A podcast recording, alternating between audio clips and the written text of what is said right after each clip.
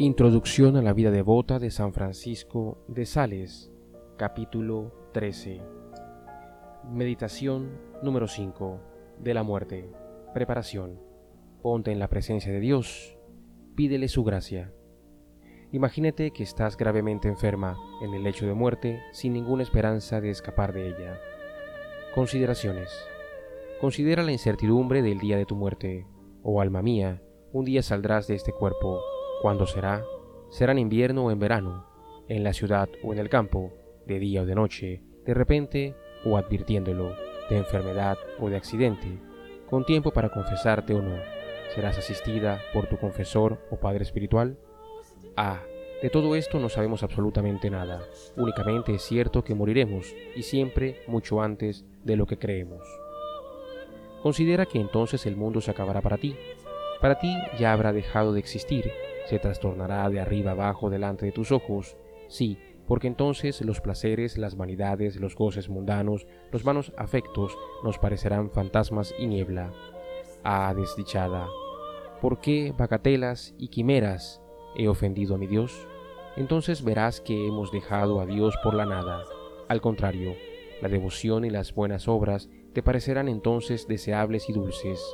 Y, ¿por qué no he seguido por este tan bello y agradable camino? Entonces los pecados, que parecían tan pequeños, parecerán grandes montañas y tu devoción muy exigua. Considera las angustiosas despedidas con que tu alma abandonará este feliz mundo. Dirá adiós a las riquezas, a las vanidades y a las vanas compañías, a los placeres, a los pasatiempos, a los amigos y a los vecinos, a los padres, a los hijos, al marido, a la mujer, en una palabra, a todas las criaturas y finalmente a su cuerpo, al que dejará pálido, desfigurado, descompuesto, repugnante y maloliente. Considera con qué prisa sacarán fuera el cuerpo y lo sepultarán, y que, una vez hecho esto, el mundo ya no pensará más en ti ni se acordará más. Como tú tampoco has pensado mucho en los otros, Dios le dé el descanso eterno, dirán, y aquí se acabará todo. Oh muerte, cuán digna eres de meditación, cuán implacable eres. Considera que al salir del cuerpo el alma emprende su camino hacia la derecha o hacia la izquierda. Ah, ¿hacia dónde irá la tuya? ¿Qué camino emprenderá? No otro que el que haya comenzado a seguir en este mundo. Afectos y resoluciones. Ruega a Dios y arrójate en sus brazos. Ah, Señor, recíbeme bajo tu protección. En aquel día espantoso, Haz que esta hora sea para mí dichosa y favorable, y que todas las demás de mi vida sean tristes y estén llenas de aflicción.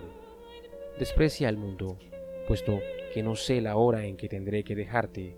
Oh mundo, no quiero aficionarme a ti. Oh mis queridos amigos, mis queridos compañeros, permitidme que solo os ame con una amistad santa que pueda durar eternamente. Porque, ¿a qué vendría a unirme con vosotros con lazos que se han de dejar y romper? Quiero prepararme para esta hora y tomar las necesarias precauciones para dar felizmente este paso. Quiero asegurar el estado de mi conciencia, haciendo todo lo que esté a mi alcance, y quiero poner remedio a estos y aquellos defectos. Conclusión. Da gracias a Dios por estos propósitos que te ha inspirado, ofrécelos a su divina majestad. Pídele de nuevo que te conceda una muerte feliz por los méritos de la muerte de su Hijo. Concluimos con un Padre Nuestro, un Ave María y un ramillete de flores.